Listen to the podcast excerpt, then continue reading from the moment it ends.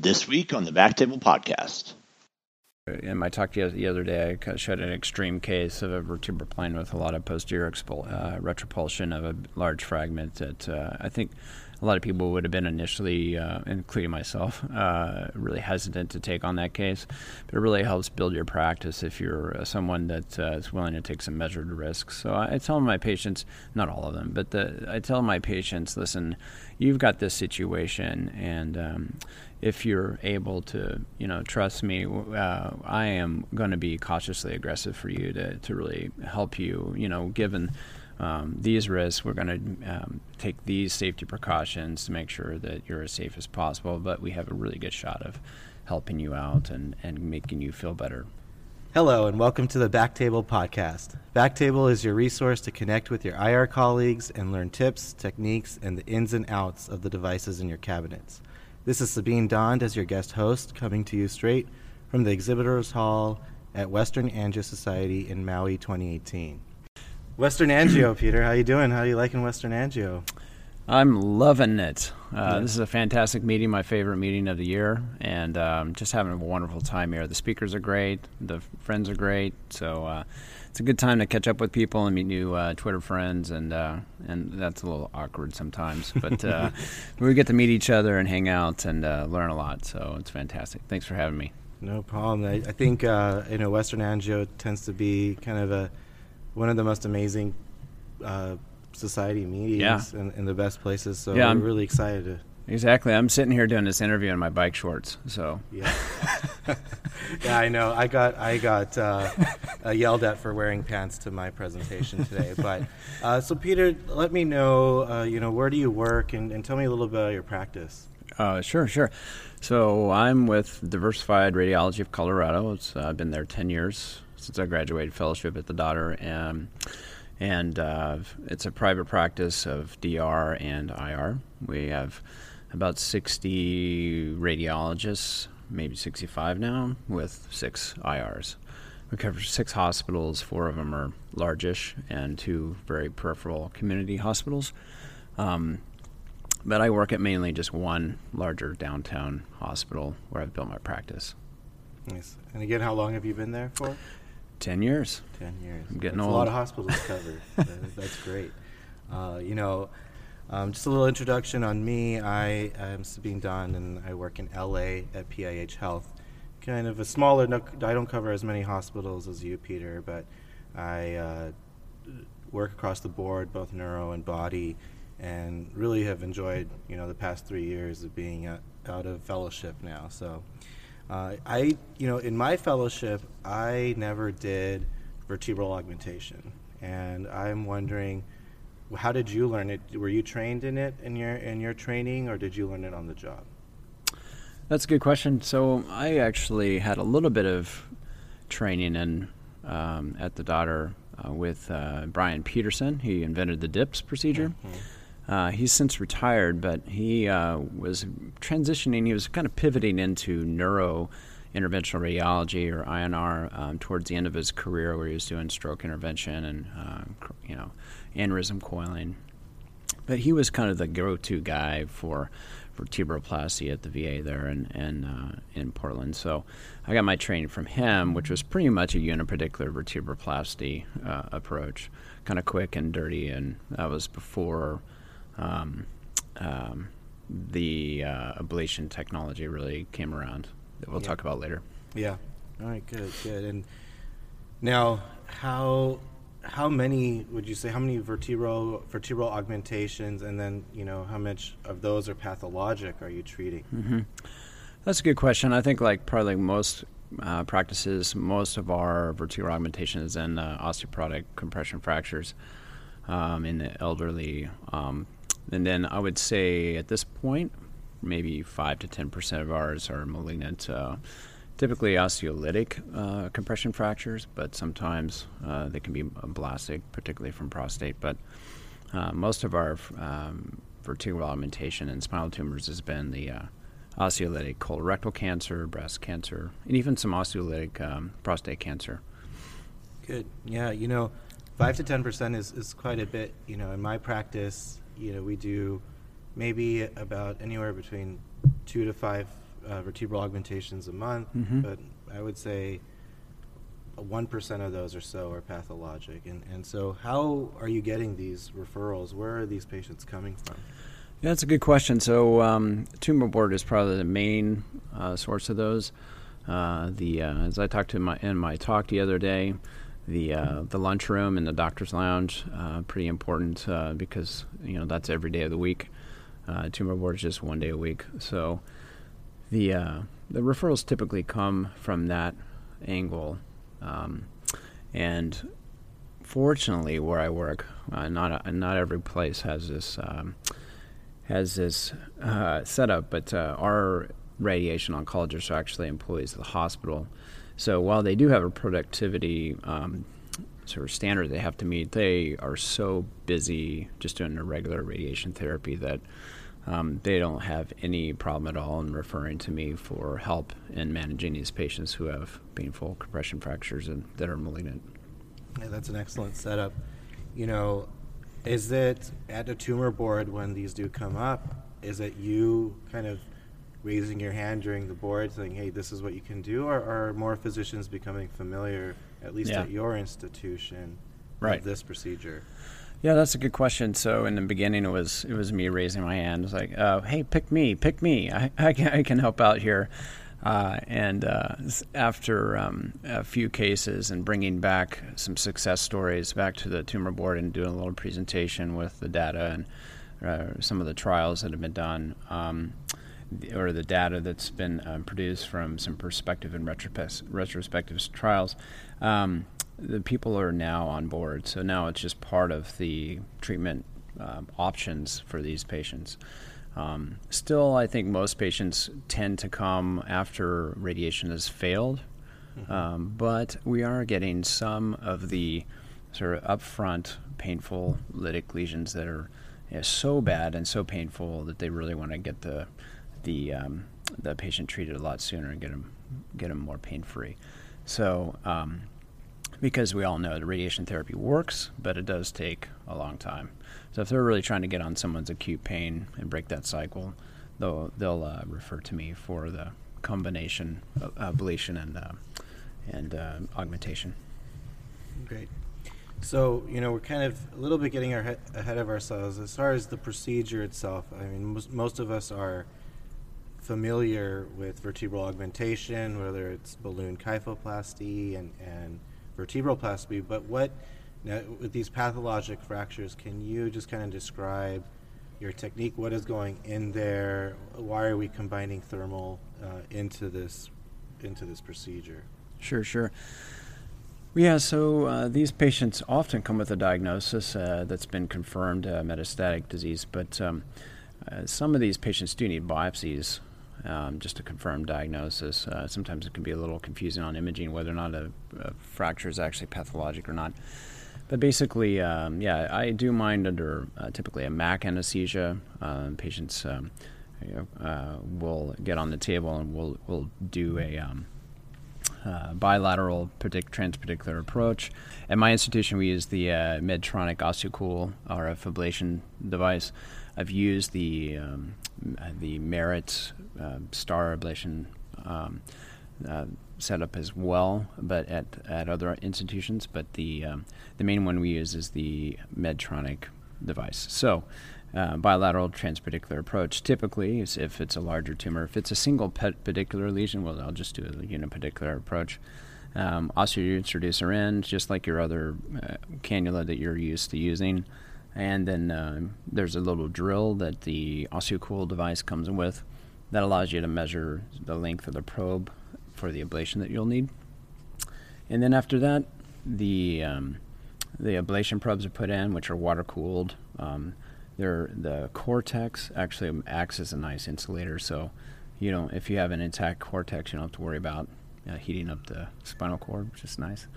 But um, then uh, after the ablation done, which is typically 10 to 15 minutes, uh, probes come out. Um, kyphoplasty balloons go in, inflate the balloons.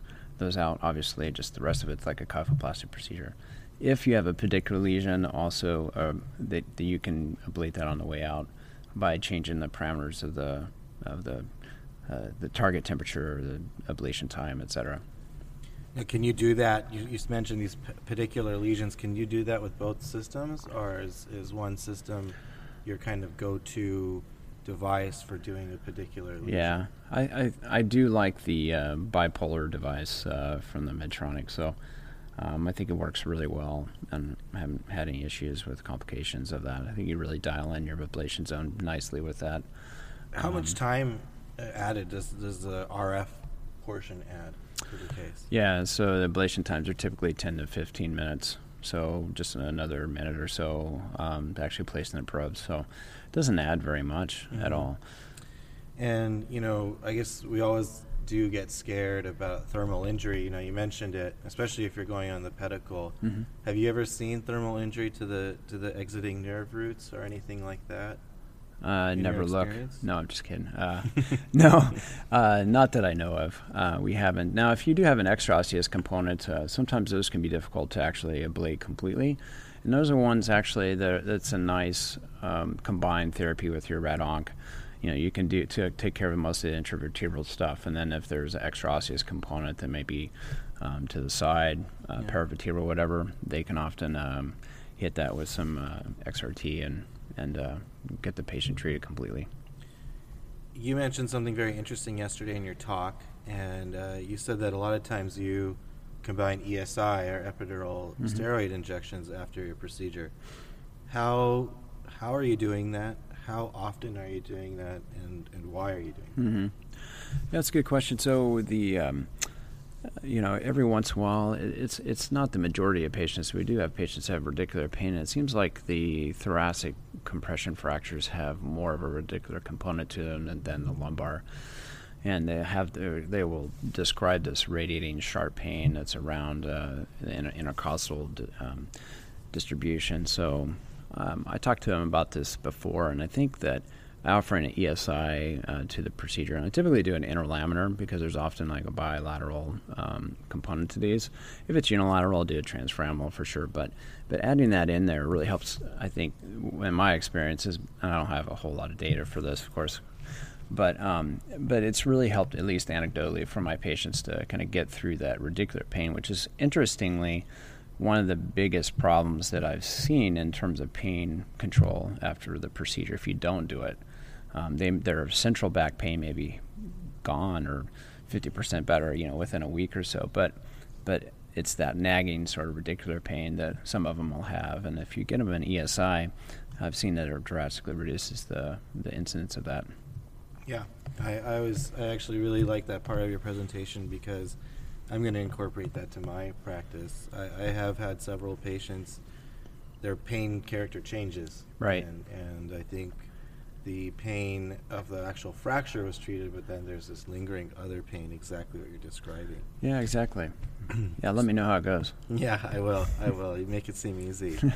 now, uh, as far as the role of adding thermal ablation to a non-pathological fracture, there's some data that's been released. Actually, I was involved in a in a in a paper with Ryu, um, but using the STAR system in a in a compression fracture, and and it showed Hmm. that the results were a little bit better. You think there's any role there, or Hmm. is that kind of just too crazy? That's a good question. Uh, if it's coming from Bob Ryu, it's probably a little too crazy. No, Yeah, I. I actually don't know. Sorry, I'm not, I'm not I I feel a little uh, embarrassed. I'm, I'm not familiar with that uh, study. Yeah, no, no, it's it's something I actually kind of forgot that we did, um, but it was interesting. In, one of our theories, it was only just an abstract SIR; it never became a paper. But uh, what we thought that maybe the thermal injury to the nerves Mhm. actually helped, and, Yeah. and and so it was interesting. And I always thought maybe there could be some role for it, but maybe not really anything soon. Yeah, yeah, I, th- I like that idea. You know, because we all know. I, I, explain to my patients when they have a compression fracture that really their their pain is coming from those intraosseous uh, nerve fibers. You know, that are, that are they're it's like a broken bone in the arm. Like if you don't set it, it's going to hurt every time it moves. And so I just tell my patients, I'm like, we're basically just you know, setting your fracture uh, internally with some cement instead of a cast. It's kind of an internal cast that, that we're doing actually, and that's just stabilizing those fragments so those nerve endings don't uh, move against each other. And I think the that's interesting. It's an interesting thought. I'm going to steal that consenting process from you too.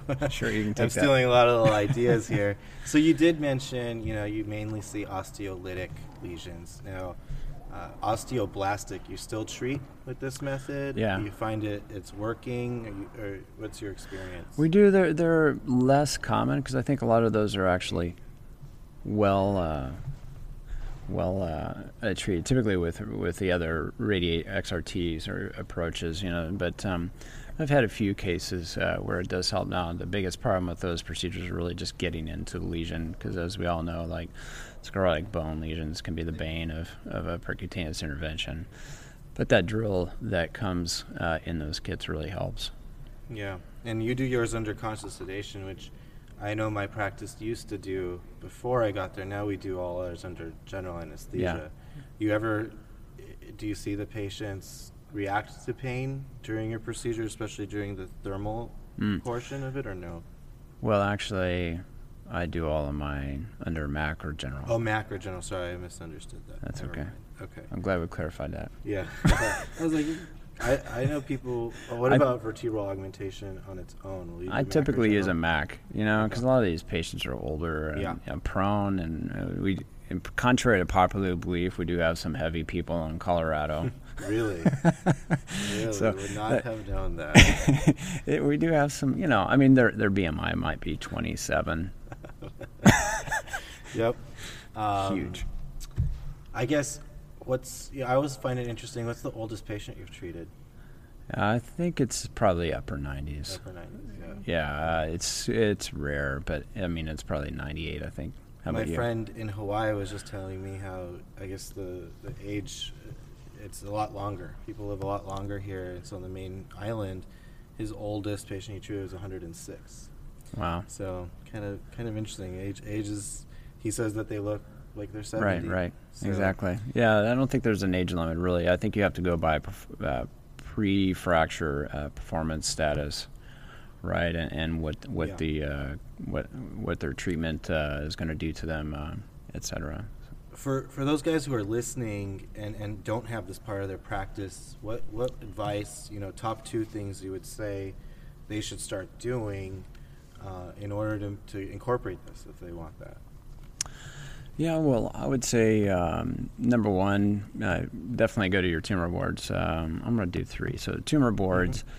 Uh, obviously, I think that's the low low hanging fruit, but you do have to know some data. I mean, you're talking to oncologists and rad oncs, right? So they're going to want to see your data because a lot of what we do, let's be honest, I mean, is with very you know kind of poor data. Uh, but the more you can bring to them to the table, the um, the studies that we've got, the basically the effectiveness studies and the safety profiles, I think the better you're off you're going to be.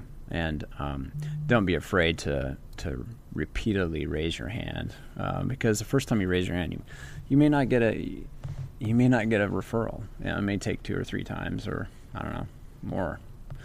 Second thing is um, my my big thing that I really uh, harp on is the lunchroom and the doctor's lounge, and um, not everybody has that anymore, especially at the academic centers. I think it's gone lot, uh, gone away, just because of the cost, and I don't know, maybe they don't want to seem exclusive or whatever. But at our institutions, which are primarily um, a couple hospital chains called Centura, um, and then Healthcare Corporation of America, or HCA. Uh, they still have the doctors' lounges, and particularly in HCA facilities, they're extremely active, and uh, that's where a lot of consults also happen. You know, we talked about that earlier.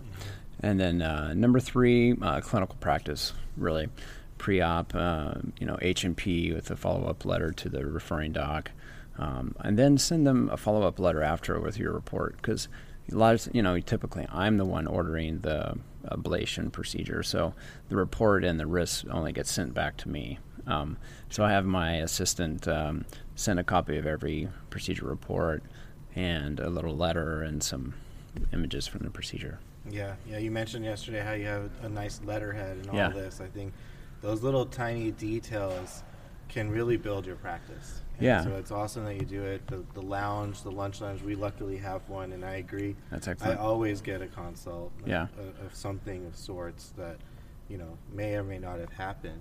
Exactly. Now, um, kind of we're nearing the end, but for someone who's never done, you know, one of these procedures before, and no one's doing it in their practice, how are there training courses? Are there things that they can do to get exposure? Yeah.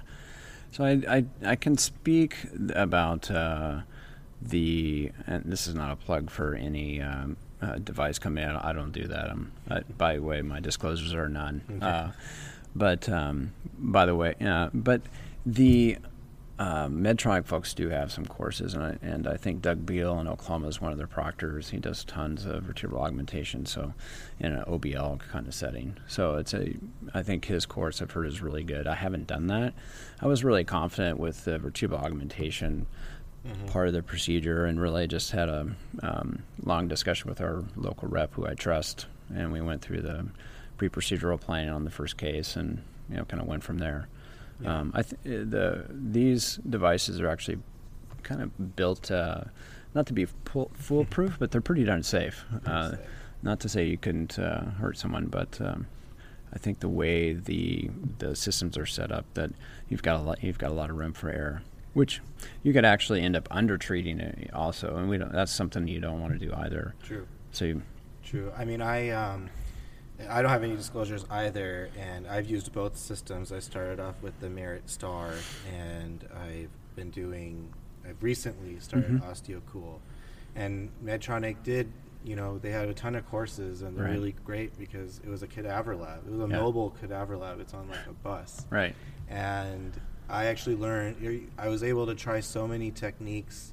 You know, whether it was paravertebral, parapedicular, trying a high T lesion, trying a C cervical lesion, and even sacroplasty. So, I Right. really recommend. I was already comfortable with the procedure by that time, but I learned so much. So I Mhm. think these courses, whether it's from Merit or from Medtronic, if it's a cadaver lab, I think it's one of the best things you can do Yeah. uh, especially for vertebral augmentation. Exactly, I, I completely agree, and um, yeah, I just encourage everybody out there. If you're not offering this, uh, and if you're interested, I think it's a wonderful tool to expand your practice and also really help out some people who can be really miserable.